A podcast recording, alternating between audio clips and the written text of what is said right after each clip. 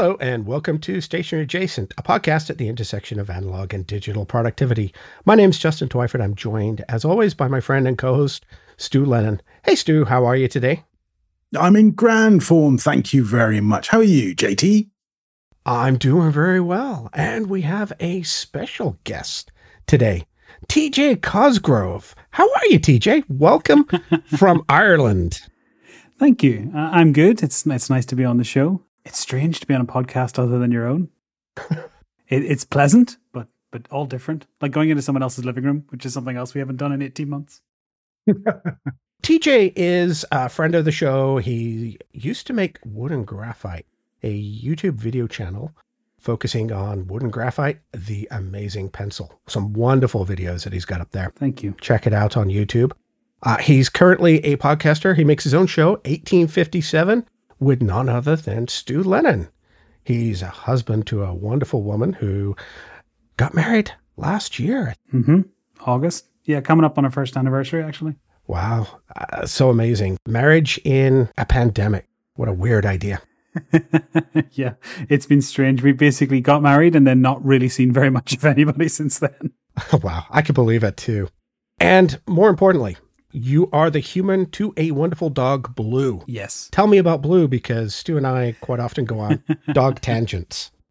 Well, Blue is our four year old black Labrador, uh, somewhat erroneously named. I think he was named for the color of his collar rather than the color of his coat because uh, he's a very, very black lab, which causes a lot of confusion with, with young children mostly.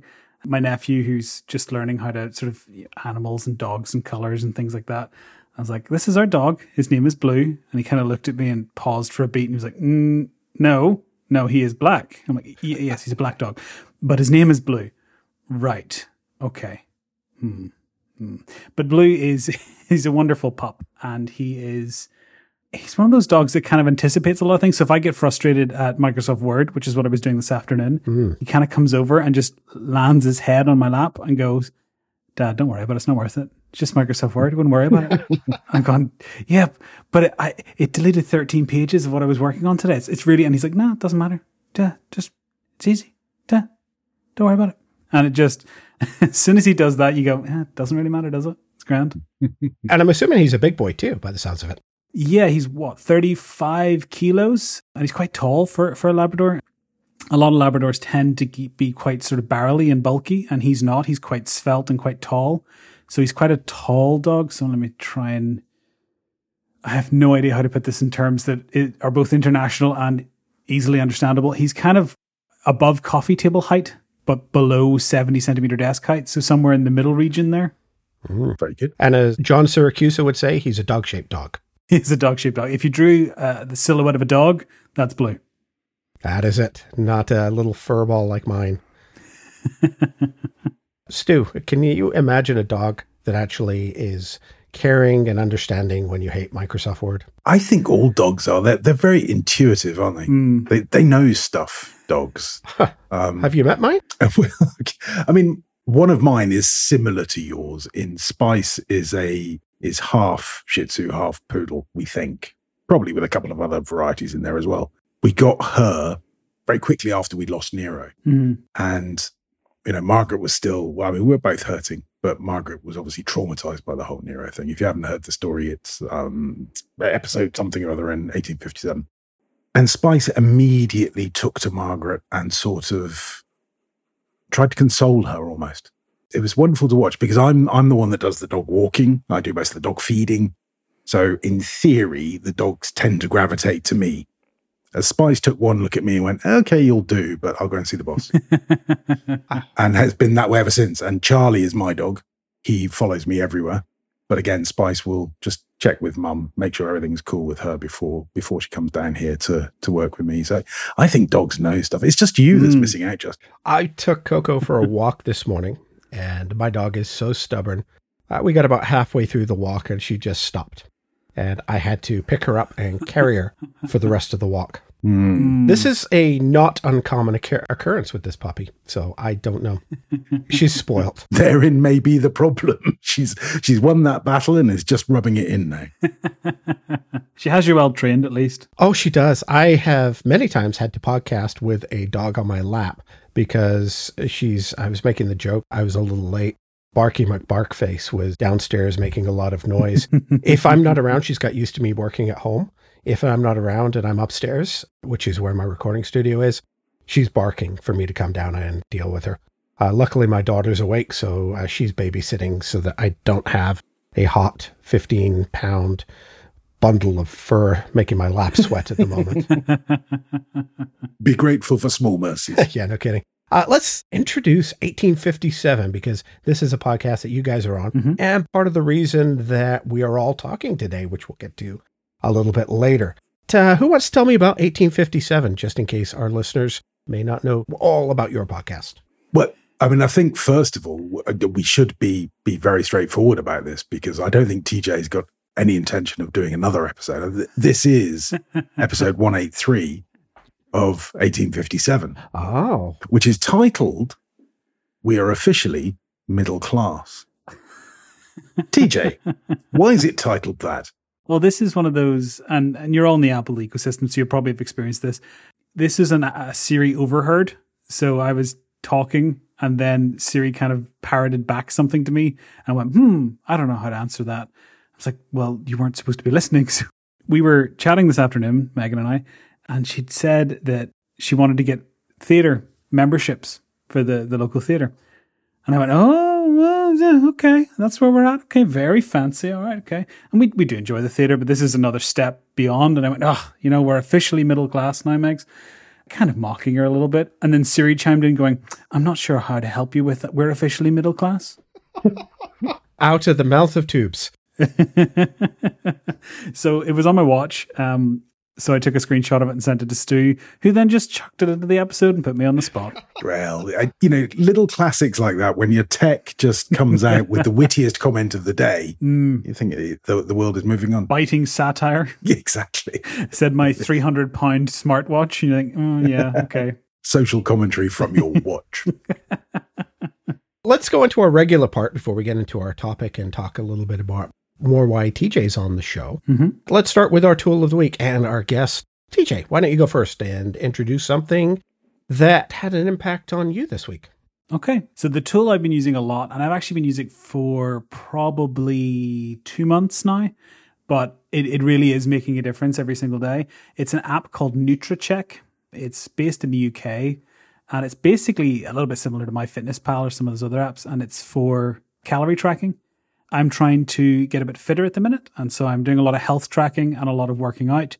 Uh, and this app is really good because it's UK centric, which means it tracks a lot of the food and restaurants and, and supermarkets that we have here Oh. versus some of the other ones, which are very American, North America centric. And so I try and get, I don't know, a salad from, from Asda or from Tesco and it would go, do you mean this from Trader Joe's? And I'm like, no, I don't, but I kind of have to guesstimate.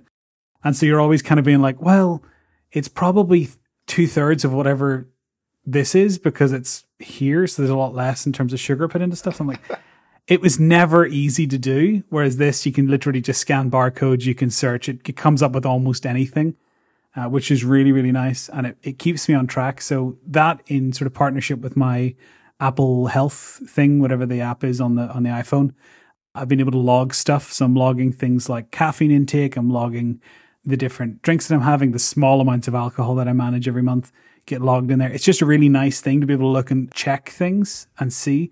So it works really nicely in partnership with my actual, my Apple Watch, which has all the, the health fitness stuff on it too. So I'm able to get all the stats from like VO2 max and my step length and my heart health and all that kind of thing alongside what I'm actually eating to get there. So it's, it's quite big picture you get to see, which I quite enjoy. So it's my new way of, of focusing in on, on being healthy is being like, well, what about numbers? What about data? What about silly charts and graphs and things like that? So it helps me feel motivated. And it also pulls all the data from exercise directly in. So it's good that I'm, I'm started running. So I'm doing the couch to 5k. So I'm running sort of three times a week now, which is nice. And it, it pulls those in and puts them against then your calorie offset for the day. So it's quite a cool system and I'm enjoying playing around with it, but it's definitely impacted day to day. I literally use it every meal, every day at the minute, just to kind of get in the swing of it. I'm not sure that'll be consistent forever, but it's certainly working right now. Wow, that's impressive. Running three days a week. I was just wondering who's chasing you three days a week. it's different people. It's sort of a rotating uh, who's who of local folk. My definitive exercise is dragging the dog around the neighborhood and calling it a walk. or carrying it. Well, yours is more more like weights. You know, you're lifting the dog, whereas mine is more cardio when the dog decides to go, and I kind of have to go with them. I like the idea of it being a localized app. Mm. We have the same problem in Canada that there is the border wall, if you like, between us and America. Yeah, And a lot of things, you know, Trader Joe's, for example, doesn't come up into Canada. So I have, even though we're, you know, next door neighbors, I have a lot of the same challenges that you do Mm. uh, in terms of finding the same brands. We have Canadian localizations for a lot of things. yeah. I really like that idea. I'm going to have to actually check and see if there's something like that that has a Canadian localization. I'm guessing, Stu, on a small island in the Mediterranean, you're kind of screwed on this one, buddy. Well, yeah. I mean, I used to use MyFitnessPal Yeah. in the UK.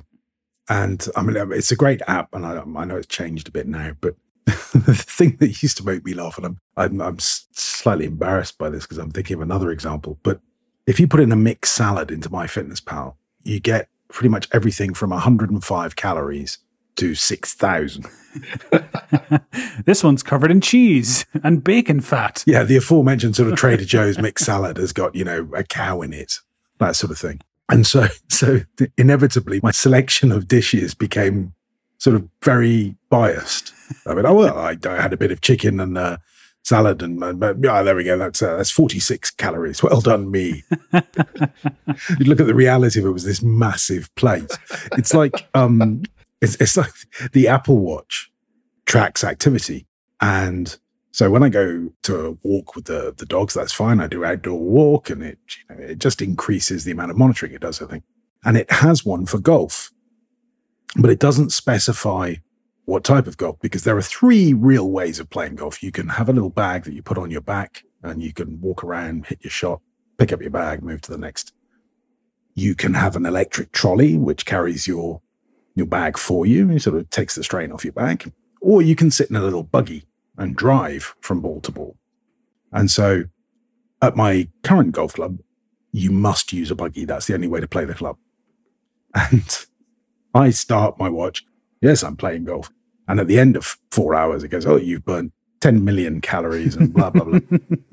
and then sometimes I don't start my watch and it just sort of measures as if I was doing what I normally do, which is sit at a desk and occasionally walk.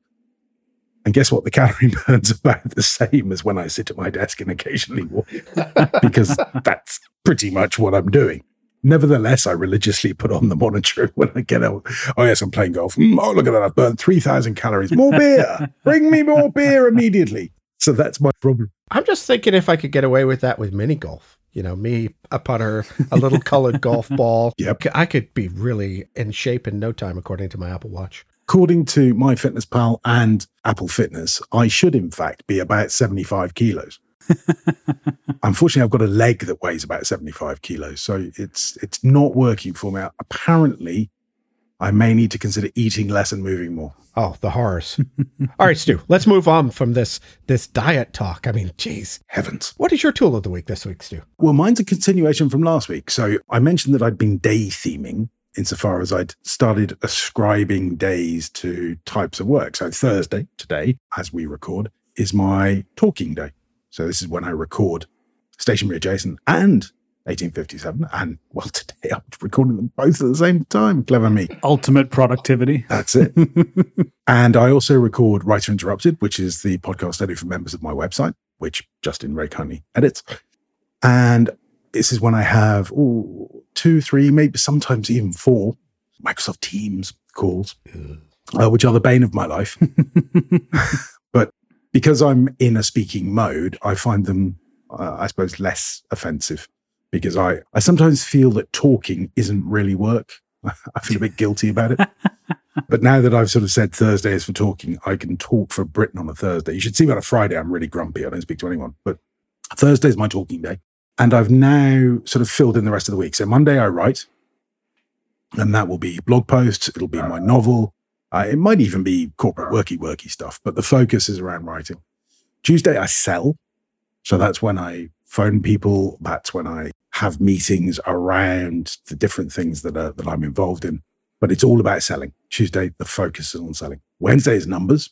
So that's my Justin day. That's when I get involved with some some Excel spreadsheets, do a little bit of, you know, number wrangling, different accountancy packages, all that. Try and keep on on top of the numbers. Uh, Thursday talking. Friday I call tidy up, um, which isn't physically tidying up. Well, it's a little bit, but mostly it's about loose ends, things that need to get finished off. Doing a review of the week. I'm, I'm really, really trying hard to make that a regular thing, and I'm finding it really useful. It's it's sort of it's like autopilot. So I come down and go, oh, it's Tuesday, so I must be selling. Ooh. You know, it, this is a very young system. I haven't been doing it for long. It may disappear next week, knowing me. But I am finding it at the moment, it's a good way of making sure that I'm spending my time where I think I ought to be. And it makes me much more disciplined about turning things down. Now, it's not a 100% thing. I mean, on many of these days, I play golf as well. so it's not, I will for 24 hours do nothing but this one activity. it's just where the focus is for the day. Mhm. And I have to say, touching wood, it's working pretty well for me. Are you doing any type of time tracking uh, to see what your results are for each day? Just out of curiosity. Yes, I do. I use Timery, which sits on top of Toggl, and most of the time I'm pretty good with it. And then other times I completely forget about it for three days. I'm sure it happens to everybody, but when you get busy, Mm, suddenly I've, you know, I've, systems fail. yeah, I've moved from from 9 a.m. I'm doing this to oh, it's 7 p.m. and I've kind of done everything. And my little timer, I just love the idea. I love the image of you sitting, you know, and someone comes over to you and like, "Hi, Stu, could you?" It's not Thursday. Go away. yeah, exactly. Well, what what I try and do is um, because the jobby job people, um, you know, they they, they can be uh, people listening will know this. You know, uh, bosses can be quite demanding. It's like, um, Stuart, I'd, I'd like to have a meeting on Monday, uh, and I just turn around them and go, no, don't do meetings Monday. Like what? I don't do meetings on a Monday. Oh, um, well, could could we meet on Tuesday? Mm, well, you're stretching it a bit, but okay, yeah, we'll do Tuesday.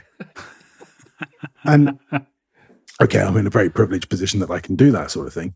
But when I explain to people why I do it, most of them are pretty understanding. Actually, um, this is one of those those great things that if you turn around to people and say, "Look, I don't do meetings except on this day, that day, and that day," pretty soon they get used to the idea of that's when you do meetings. They're pretty relaxed about it. Hmm, very cool. Um, well, I think they are. I guess I'll find out soon enough. What about you, JT? What are you working on? So I got an app this week. I was in set setup for something completely different. I think it was Mac power users and found a app that I had never seen before called Speeko. It is a public speaking Mac app. And I wanted to try it because I record early in the morning, my time, and I'm not always particularly warmed up my voice, you know, that amazing voice that I have, unlike Stewart's, of course. Uh, I'm joking. Touch of sarcasm there. Um, but this app has breath exercises to warm up your vocal cords, specific exercises to help your enunciation and your speaking. And I was really impressed with it. And so I, I tried it, and it's got some really, really neat tools in there. Everything from relaxing body language to making silly faces and silly noises before you get into podcast recording. Of course, I didn't do any this morning because I was running late, playing with said dog, dragging her around the neighborhood. But you know, it's it's a theory that I'm going to try some of these and see if I can improve my speaking voice. Hmm, Oh, wow, very good. cool. Warming up your voice is as important as warming up any other muscle. It's just muscles. Mhm. And I'm sure TJ is warming up before he goes running. I- I've heard talk of this exercise. I've never really seen it. But, and likewise, even me, the the antidote to fitness, if you like, even I do a little bit of stretching before I play golf because you know if you if you strain muscles, then you you can't you can't finish the activity. You can't do it. hmm Pen and ink of the week, or pencil, because uh, we have TJ. And Got a pencil guy in. Yeah. so, TJ, do you use pens at all? I'm kind of curious. I know. Uh, yeah, I, I mean, I'm not incapable, and I, I do have them. I just, I mean, pens for me immediately conjures up images of fountain pens, right? It doesn't conjure up ideas of like a ballpoint or a biro. Mhm. I would tend to use more ballpoint and biro than anything else if I have to use a pen. But generally speaking, day to day, if I'm writing, it's a pencil because that's what I've got. I mean, I literally have a drawer full of them. Uh, there's one pen in here, which is a koi coloring brush pen um, by Sakura. Mhm. I don't know where it's come from. Very practical for daily use. yeah, nice and flowy and illustrious, and it's a nice pen, but I don't ever really use it unless I specifically go out to use it. Whereas everything around me is pencils. I just have pencils all over the show, and so that's what I grab when I go to write something, Mm. and I enjoy it. I, I like being able to erase it. I like that it's a lighter mark. I like that I can kind of they're not messy, right? I mean, I mean, maybe for lefties they're a bit worse because you're kind of leaning over yourself, but for me, I can write in sort of a normal HB or firm pencil, and the pencil will stay. It doesn't smear. It doesn't like get messy or grubby. And I mean, pen will do that. It doesn't really matter what the pen is. It can do that. So I've never really liked it. And then doing wood and graphite kind of sealed the deal in terms of like, it's kind of the thing that I do now. So I might as well keep leaning into it. Mm. Cool. So, what pencil are you working with this week, if you don't mind us asking the No, not at all. difficult question? yeah, no, actually, I don't like talking about this. This is a very personal. No, um, I'm using the Nero's Notes 2.5 firm, which is the same one I've been using for a week or two Nice. that Claire sent me. It's lovely. It's really, really good. Made by Musgrave and full hex, which I really appreciate. So proper hard sided edges on the hexagon. This is as important as all the nonsense that pen people get into. Like it's got a good hand feel. It lays down a, a good thick stroke with a broad nib or something. I don't know, but it's a nice pencil. I'm really enjoying it. I love the color. It's that kind of nice Ferguson gray color. And this one is probably, I don't know, a centimeter or two from Steinbeck. So it's Mm. almost Nice size. uh, small enough to be golf pencil. So we're not quite there yet, but we're we're on the road. I sharpened before we started, so it's it's losing uh, centimeters by the day. Uh, have you tried these yet, Stu? I mean, they are your pencils, but I've not had one in hand. Mrs. L was getting a little bit excited earlier because she has spotted that there's a UPS delivery in the calendar, which is a, it's a sort of holding thing in the calendar saying it's about now that I should I should be getting a a Claire package. Mhm. So that gets exciting for for Mrs. L because she then decides to order a whole load of stuff that gets delivered to the office, and then Claire phones me up and says, "What's all this?"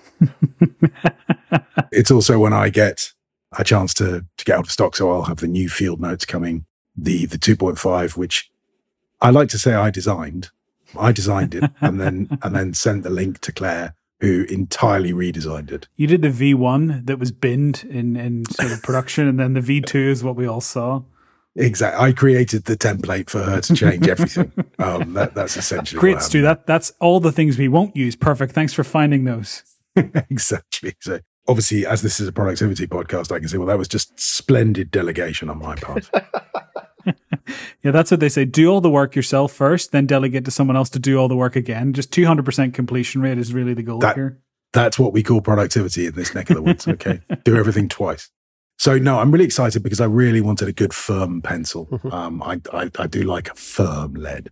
So I'm looking forward to seeing that. And hopefully it'll be a week or two. I imagine package will get here. Hmm. once I move and have an address where I know that I can actually receive things, I'm going to have to give that one a try as well. It looks pretty neat from what I've seen so far. Yeah. I mean, I'll, I'll be honest with you. And I'm, I'm, I don't want to sell Nero's short, but I think you're going to find a whole load of people doing collabs with, with Musgrave because I mean, they're so good to work with. Um, it, they make it so easy.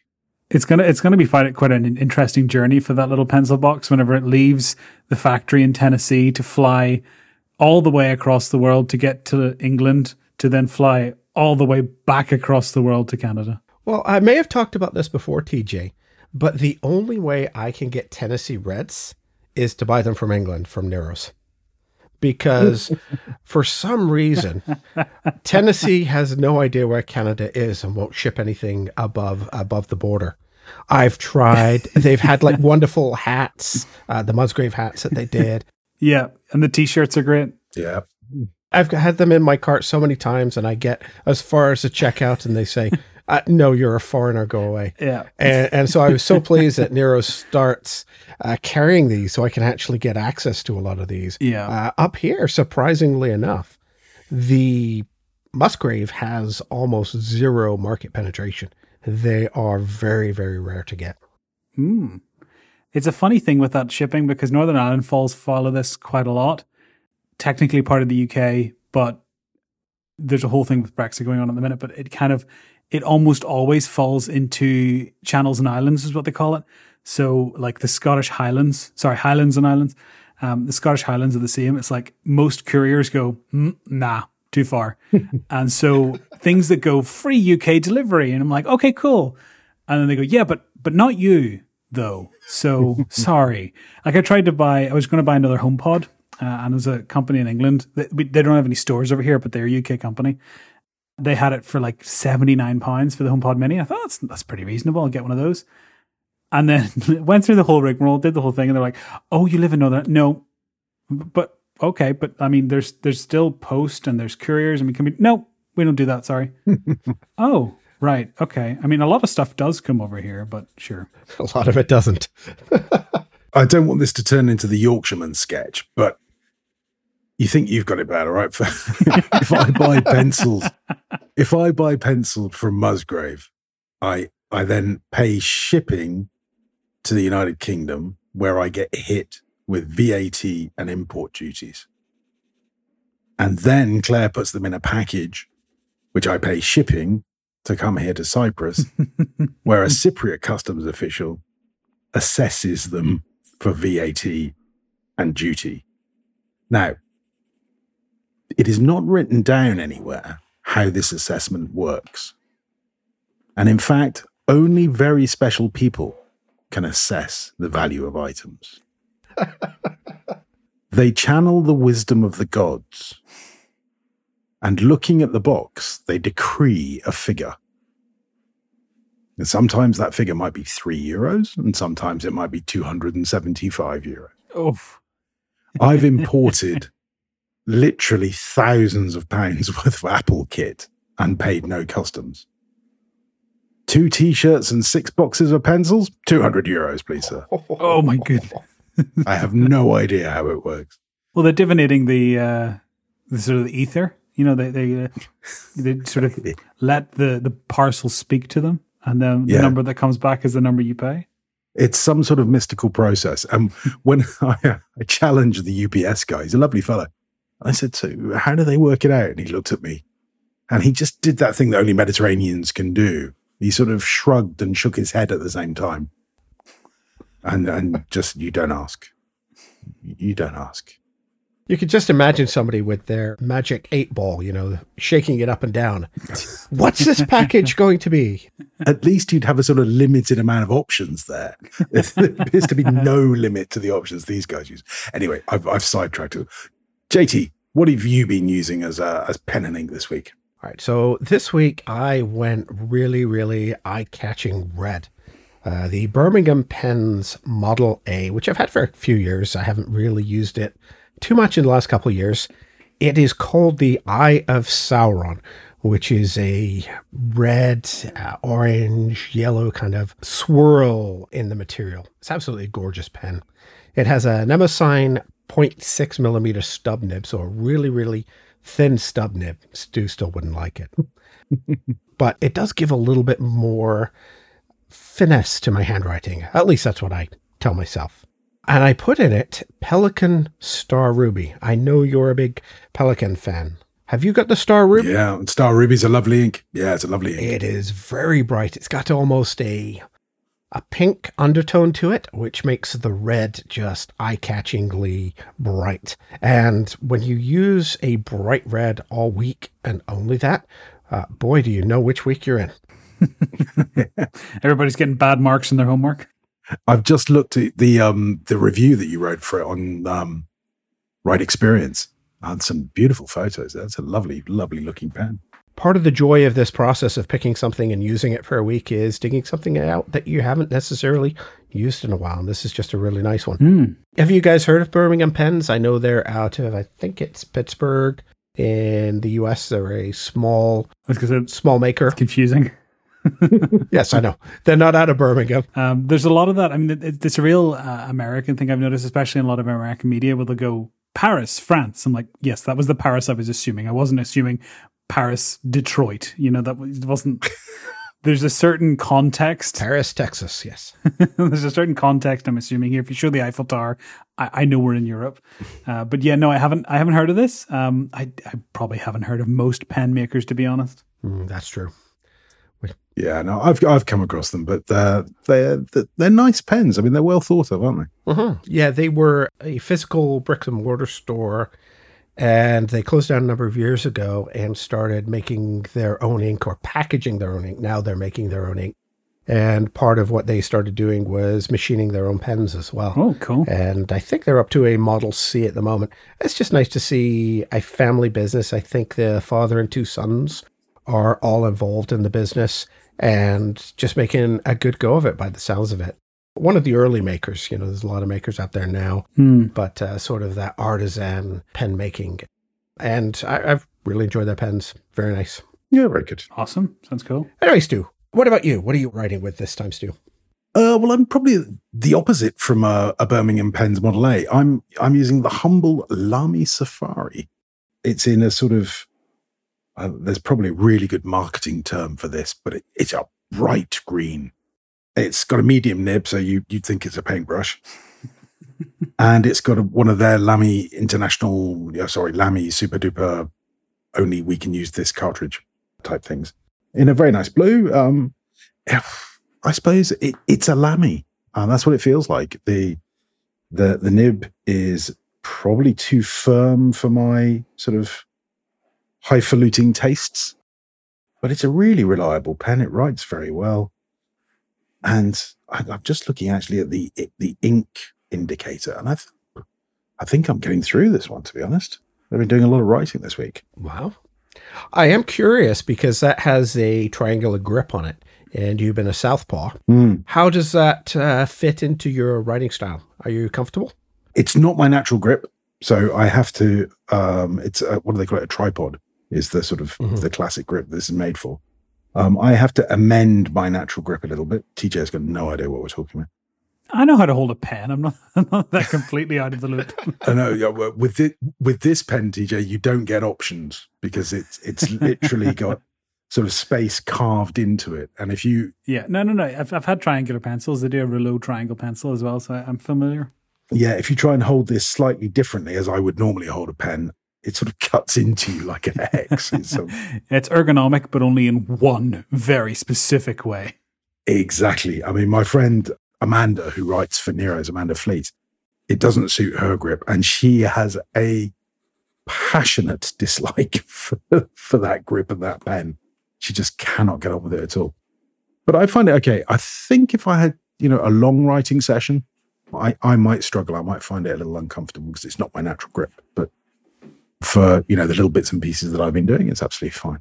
Mm-hmm. I have a similar problem because I'm a four finger grip person when I write, mm-hmm. and it's just not quite as natural yeah. with that grip.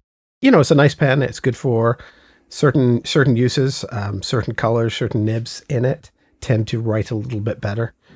But it, it's certainly not the most comfortable for me as well compared to some of the other pens that you have and grips that you have and sizes that you have because you know we're talking pens there tends to be a little bit more variety. For sure. So when you say four fingers i'm, I'm trying to emulate that now do you mean like a quad pod type situation where you got like the three finger uh, say you're right-handed? Yeah so it'll be the yeah i'm right-handed. three fingers on your right hand yeah my not the little finger and then the thumb yeah, so it's the three fingers and the the thumb. So most people write with their uh, two, their index and their middle yeah, finger and yeah. the thumb.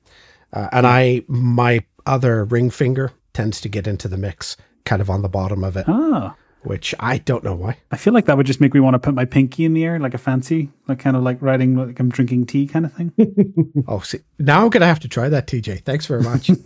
might might make your writing even more flourishy and and you know nice. You never know.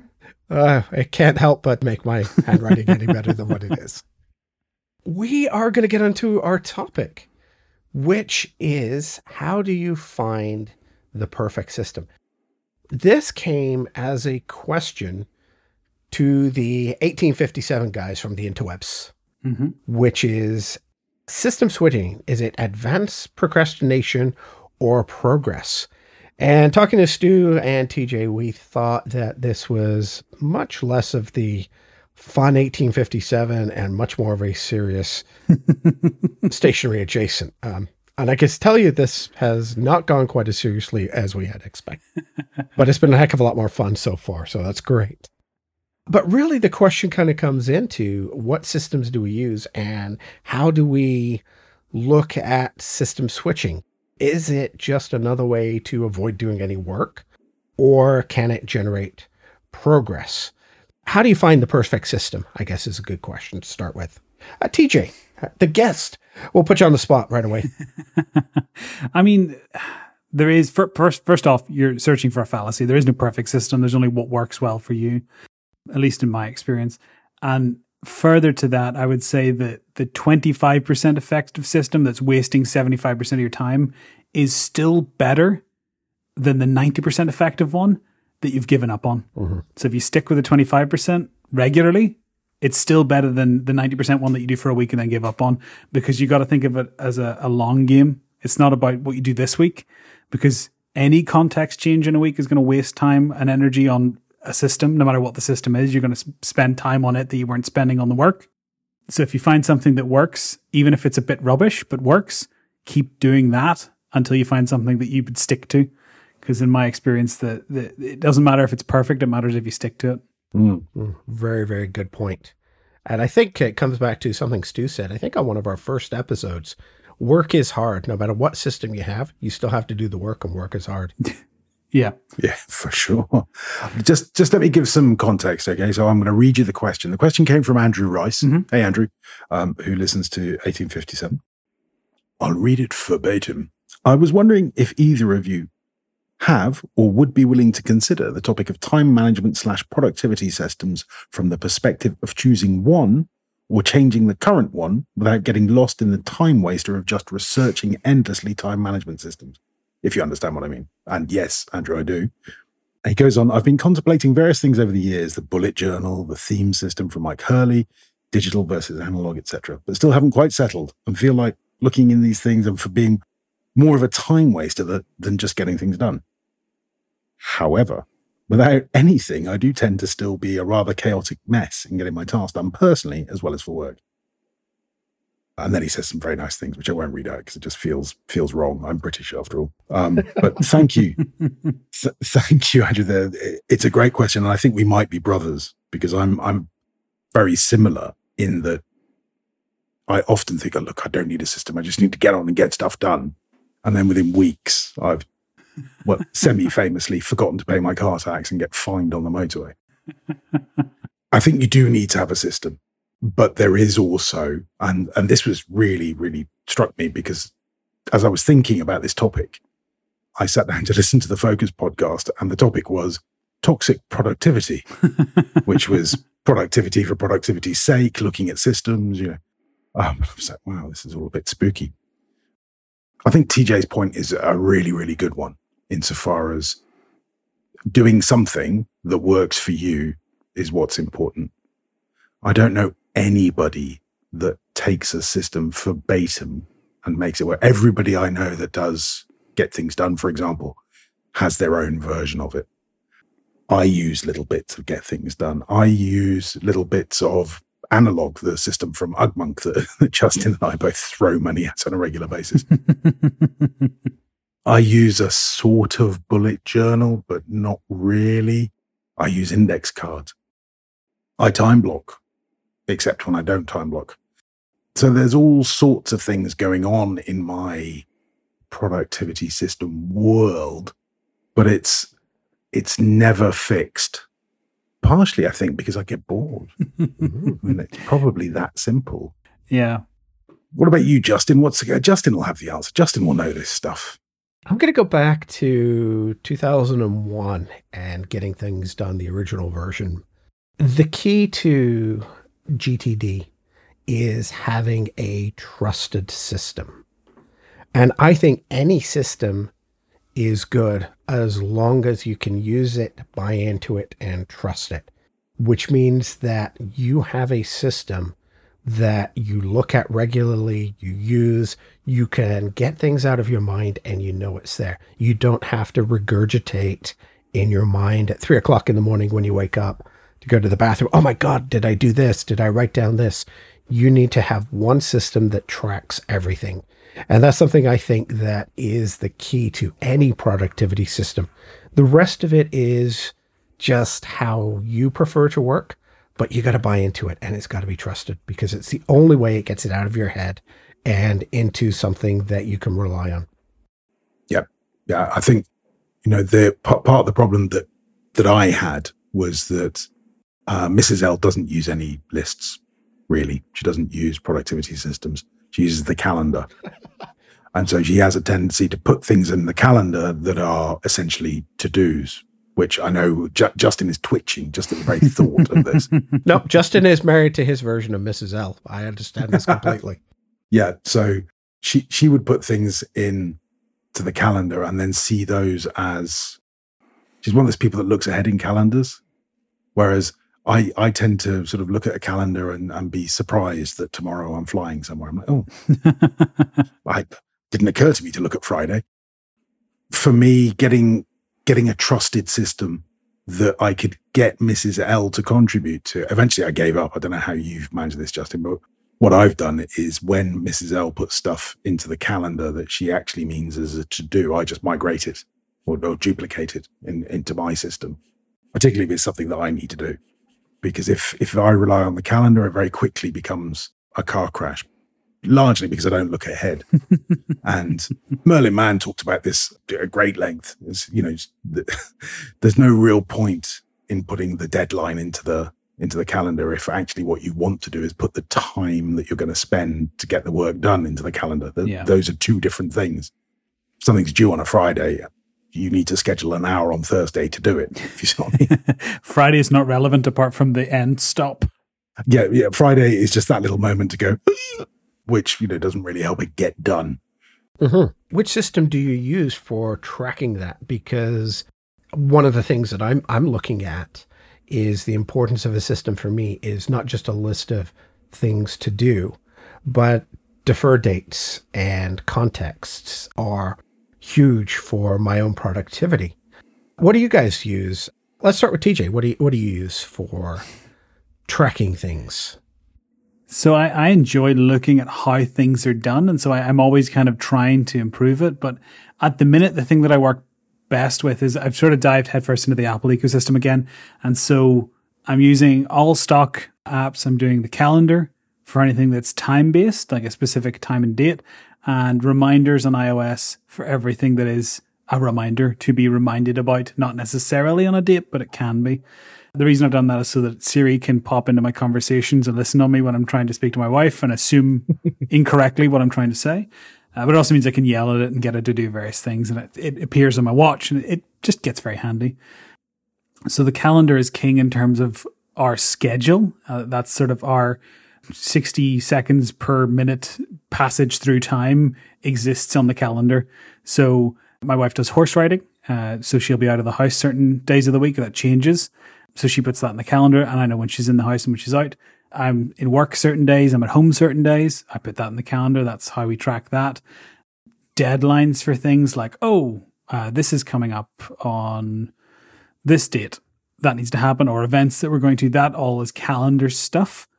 I also have a couple of different calendars for tracking other things that are specifically to a day.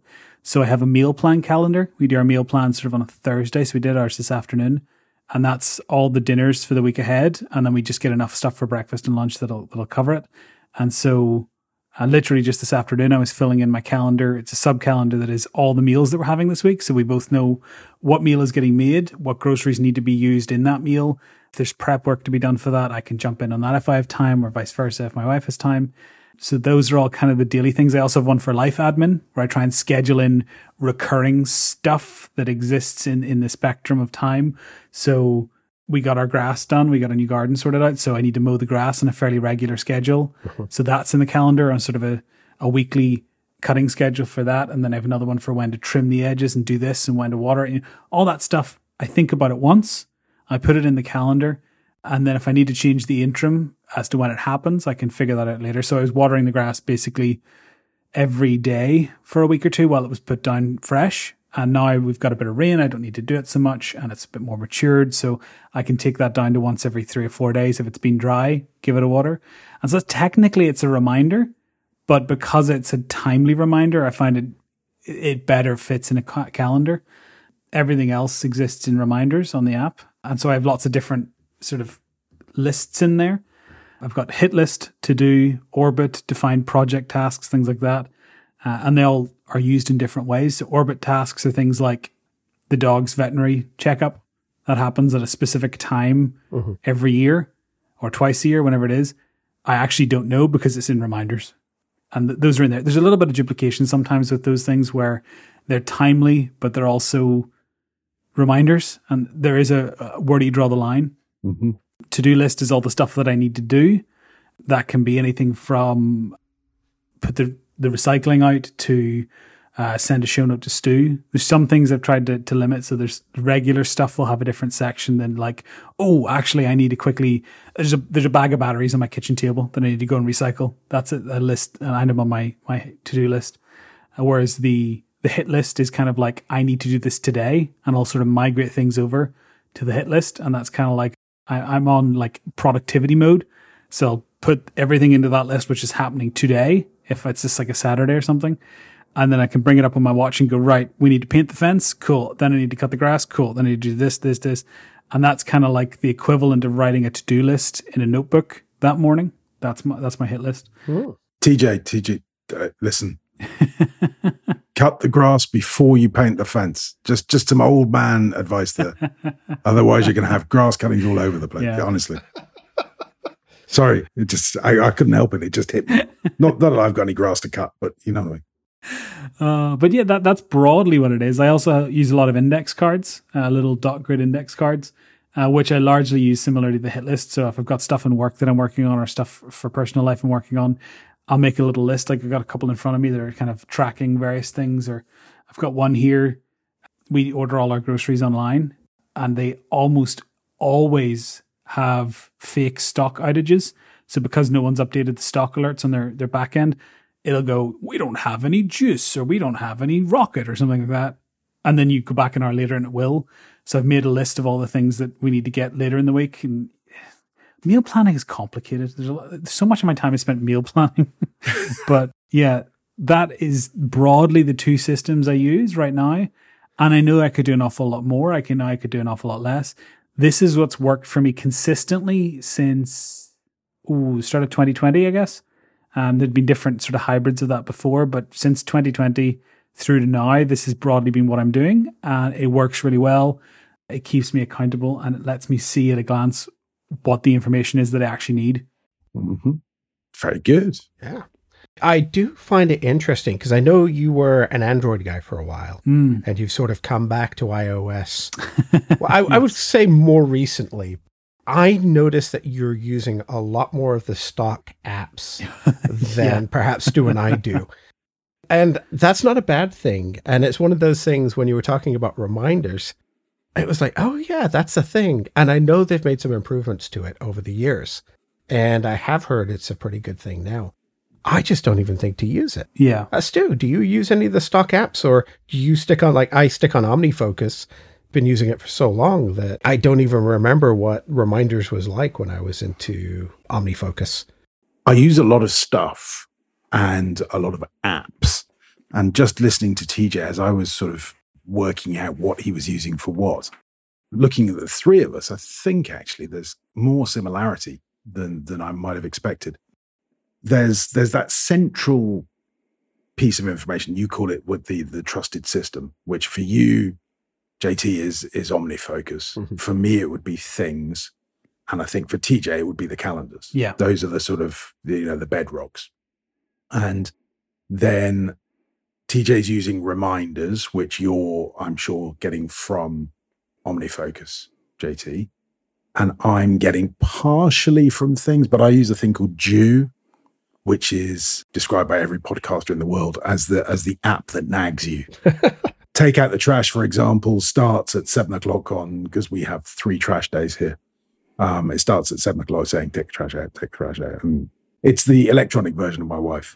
it just keeps going until I actually do the work that I have to do. And so for things like that, I use that, but I believe that reminders is is able to be more like that than it was in the past.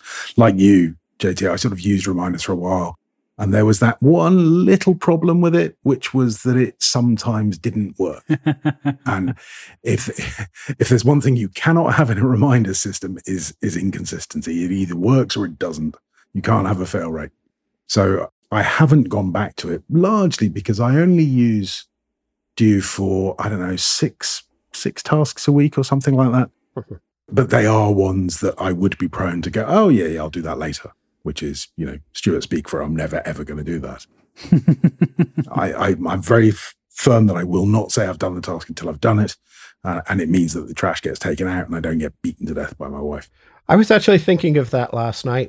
My wife dragged me into going grocery shopping not the TJ way, which would be nice, but the old fashioned, uh, you're carrying the stuff out to the car type.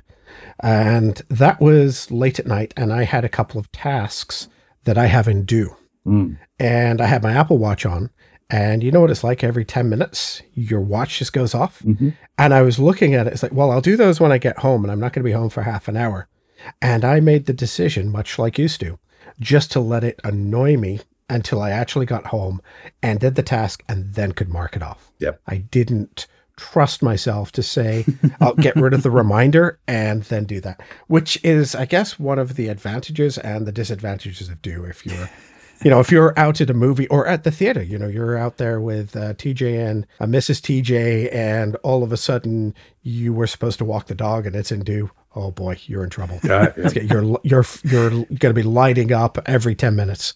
It's that dangerous thing where you're like, I'm going to tick this task now and then do it later. It's like turning mm. off the the guidance computer when you're doing the the Death Star run and be like, I can do this manually, and you can't. You're not Luke Skywalker. You can't do this manually. You're going to forget it. Just leave it on. Exactly. The force is weak in this one.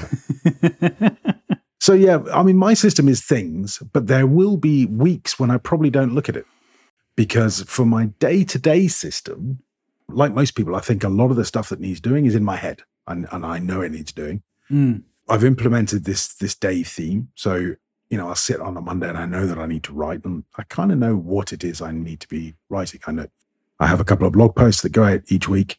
I have the novel that I need, you know, I've made some sort of promises to myself to to edit uh, a certain amount of words each week. So th- that kind of automatically happens for that, I would use analog. I'd use the index cards, the the today cards. Justin knows what I'm talking about. TJ's maybe struggling, but analog comes with three different types of card. There's a today, a next, and a someday. I think. Mm-hmm. Um, and I don't really use the next and the someday. I just use the t- today ones to sort of as sit down when I sit down at my desk, which might be in the morning, it might be after golf, and say, right, okay, what do I need to do today? And there are there's a maximum of ten things that I can write on there. And that, that's what I will probably use to guide my day. And I may do that without actually hitting things because things will remind me if something big is coming up. It will, it will shout at me and say tax return or, you know, got to complete the accounts for, for one of the companies, whatever that, that stuff mm. all lives in things, but it doesn't necessarily drive me every day. Does that make sense? Do you, do you know what I'm saying? Uh-huh. I do. I do. We'll, we'll get into analog because I use mine just slightly differently the daily card I use every day. I actually set it up the night before the next card. Uh, what I do is I set up one of those per week. So I will sit on a Sunday when I do my GTD review, which I do recommend anybody go through once a week.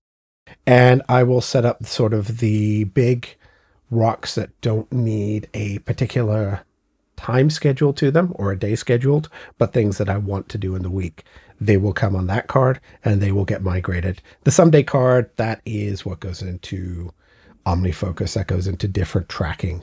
But yes, I very much like you use the daily card to focus my day. The GTD system, the OmniFocus system that I use is the big picture stuff. Unlike you, I do look at it twice a day.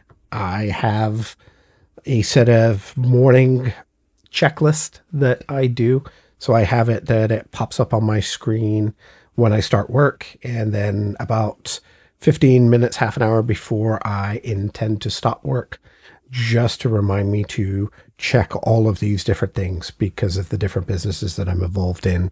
There are certain things that I want to make sure get covered on a on a daily basis, certain deadlines, you know, all of those. And having OmniFocus, particularly with due dates and with defer dates, I don't have to look at them. They just pop up automatically. I review them and then they can get migrated to my day to day list from analog. Mm-hmm. So a little similar, but just a little bit different. For sure. For sure. So how often do you change your system? TJ, do you change it? I mean, I think I'm always open to changing it. I think there's, I, I've been reading an awful lot about Kaizen and the kind of gradual improvement. And Toyota kind of pioneered this with mm-hmm. making cars and how you shave 0.6 of a second off putting a screw into a, a screw hole can then trickle down and be minutes spared and thousands of dollars spared on every car. And that concept applies to a lot of things where you're like, what isn't good? Like if I'm using this system and it sucks, I'm going to try and make it less rubbish. And that for me is the kind of driving goal. I don't want to change everything because homeostasis is productive. You know, something that is set in stone and you know how it works, you'll be quicker at it than something you're kind of guessing at how it works. You're changing it every other week. So if it sucks, I'll try to fix it. If something new comes along that is better, I'll switch up. I, I you know, I, am not using an app because it's the app that I have to use and I couldn't possibly do it. I think you can quite easily run into sort of a dead end and go, okay, well, I want to be able to track this thing this way, but the app I use doesn't do that. So I guess I won't. Mm. Like, well, if you want to track it that way, find something that works, or maybe it's not that important. You know, th- there are ways and means to do almost anything. And I think if there's a, an improvement you realize you need and that will actually help you day to day, it's worth making that time sink investment in the beginning to then save that time later on. So one of the things that I, I started doing with the podcast and have now just expanded to every facet of my digital life is I put emojis on everything. And I really, really like it. It's really stupid. It kind of looks a bit dumb. But for me, if I look at my big calendar, so on, on iPad, it's just the normal calendar app. I open it up to the month view. I can see literally 30 days at a, at a stretch. Everything is an icon, and that icon is chosen to represent visually what it's talking about. So you can actually get pretty close to most meals in a meal plan with an icon with an emoji. um, so if I have to cut the grass, it's scissors. If I have to get a haircut, it's also scissors. That's confusing. If I have to, one of my to dos on my to do list is recycle the batteries.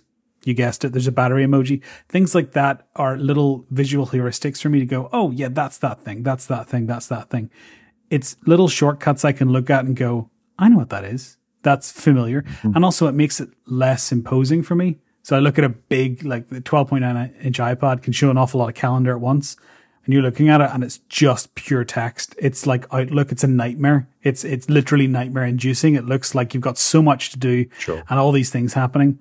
Whereas when I make it a bit more approachable and fun and, and nice with the kind of iconography of emojis, I go, oh, look at all this stuff I get to do. Look at all these nice things I get to do. Oh, that looks like a nice, like, you know, we're going to the theater, we're going out for dinner with someone. Like those all pop up as little icons first and then I read the text as the sort of the flavor for what that thing is.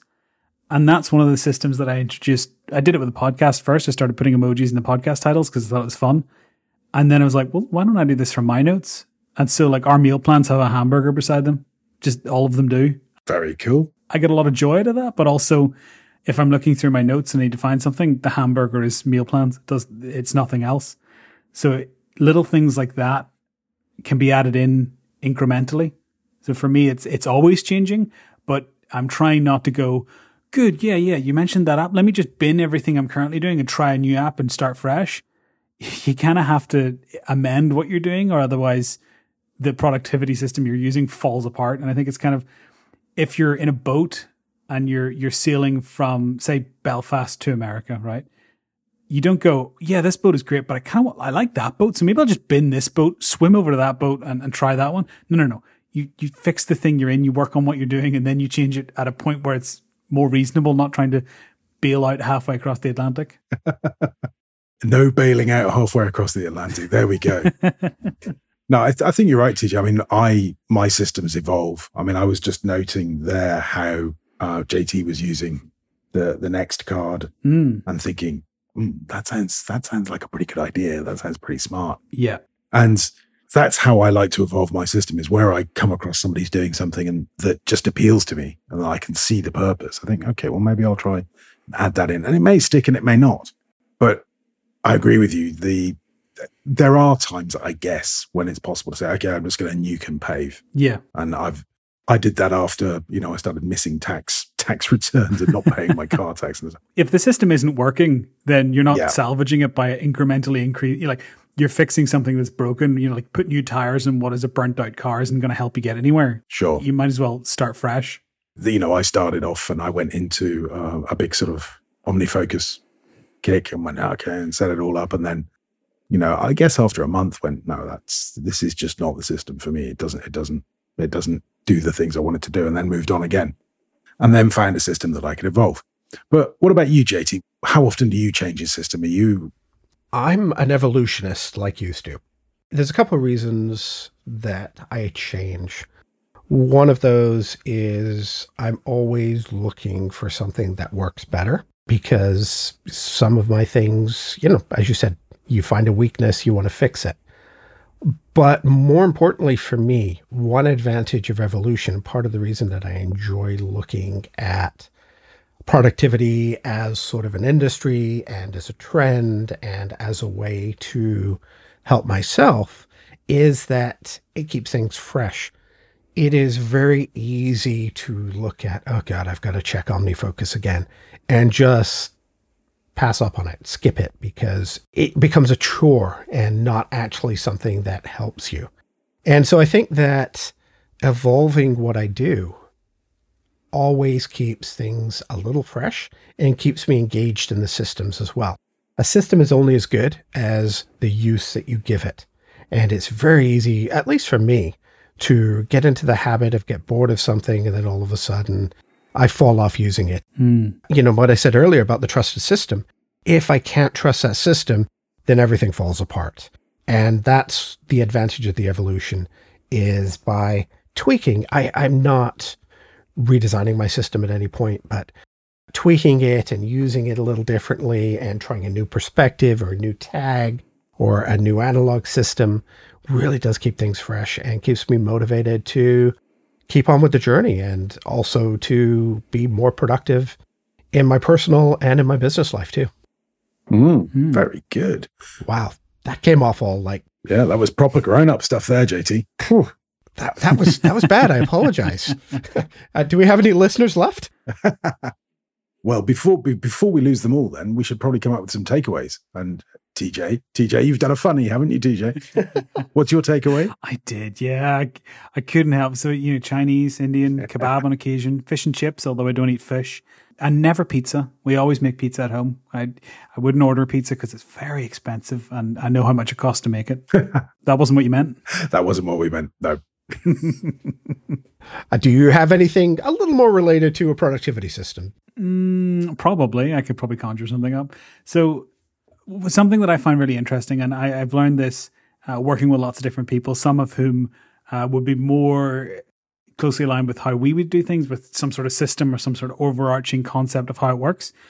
And there's other people that the notion of it is completely alien. The idea that you'd need something to manage how you do things doesn't compute. And for me, uh, you know, we're all we're all people with spouses. Your system is only as good as you know. It, it can work perfectly with you, but it can fall apart if someone else is involved because they have to then approach it like you do. Mm-hmm. So for me, the real testing point was like, I could conjure up all kinds of crazy, complicated workflows and and shortcuts and things that can help automate my life. But then Meg looks at it and goes, "I'm not going to do that. No."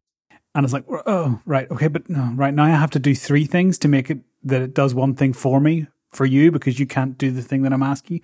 And so it, quickly falls apart. And Meg does things in a very particular way. And one of the ways she does things, she just has a notebook. She has a big sort of uh, like a like a Moleskine kind kind of thing. It's not Moleskine, but like a sort of big Moleskine with a little um elasticated binder thing on it. And I'm like, oh Meg, would you remind me to do that? Or if you get a chance this week, could you pick this up? And she'll go, yep. And she'll open the binder and she'll write it in on a day, and that's it. That's calendar productivity system reminders. That's that's everything rolled into one. She writes it in pencil in a notebook once, and that's it. And if she doesn't do it on that day and that day passes, she moves it forward. And this is as complicated as she will ever make it because she doesn't have any interest in the process. And so I, I find this really interesting in that I can spend an awful lot of time, energy, and resources on how I'm going to do things. And that's, I think, the crux of this question. I could spend a day figure out how to do something that takes 10 minutes. Whereas Meg would have just done the thing. And she doesn't need a system to, to workflow and, and water flow and, and sort of organize how to do it. She just does it. And there's a lot of people that are like that in that the amount of time that I've invested in the beginning figuring out how I'm going to tackle this task, they've kind of done by just doing it. I, maybe it's really inefficient. Maybe it's really backwards the way they're approaching it, but they get it done. And largely in the same amount of time that it's taken me to conceive of the perfect system and then execute it. And if you look at the actual time involvement, we're broadly the same. So one of us has spent a lot of time and energy making a system to manage this thing perfectly, and the other person just sort of brute forced it and done it anyway. And I think it doesn't necessarily matter. It, when you're in industry, right? If you're building cars, the time matters. 0.6 of a second is important. Tiny incremental savings are important. If you're talking about like feeding the dog or booking a haircut or cutting the grass, as long as it happens, it really doesn't matter how it happened. Like if you're trying to live your life to this kind of incremental 0.6 of a second improvement, I think you'll end up quite unhappy because you're chasing what is arguably factory improvements in your personal life. I'm not sure it's healthy or helpful, but I just find it fun. I spend an awful lot of time trying to get this, you know, down pat and work well, and Meg doesn't. And we're broadly the same in terms of productivity. Yeah. Yeah. No, I, I think you make a very, very strong point. And sort of going back to Andrew's original question and and also the focused podcast toxic productivity there is an element of pursuing perfection for the sake of perfection and if you're TJ and if you're JT and if you're Stu and you like understanding the process and how it works yes. and why, there's nothing wrong with you can spend your personal time however you like. There's nothing wrong with getting involved in that. And I'm doing it at the moment with Obsidian and notes and working out how that sort of can help me. And now it all syncs and oh, it's all great. But it's not making me more productive necessarily. It may do in the future. But right now, I'm playing with the process and I'm getting something out of that and I'm enjoying it. Mm. And there's nothing wrong with that. And you know, my my note on on takeaway was Procrastination, like alcohol, it is fine in moderation. Just don't overdo it. I was going to say fine in moderation and fun in excess. Uh, never mind. that too. My thoughts on this is find one thing that works for you and tweak it for your best needs. In productivity circles, if you read any productivity books, they generally fall into two categories. One of those being a prescriptive system that somebody is telling you, you must do this, you must do this, and you must do this, and then you will be somewhat productive. Don't blindly follow anybody else's system. Develop your own path that meets your unique needs. If it's something like Stu's, mine, or TJ's, that's great. If it's as simple as having a book like Meg's, that's her system and it works well for her. Mm-hmm. You don't have to follow anybody else's system to be somebody else's definition of productive. So develop your own path, find things that work, but still develop your trusted system. And that's my takeaway for the day.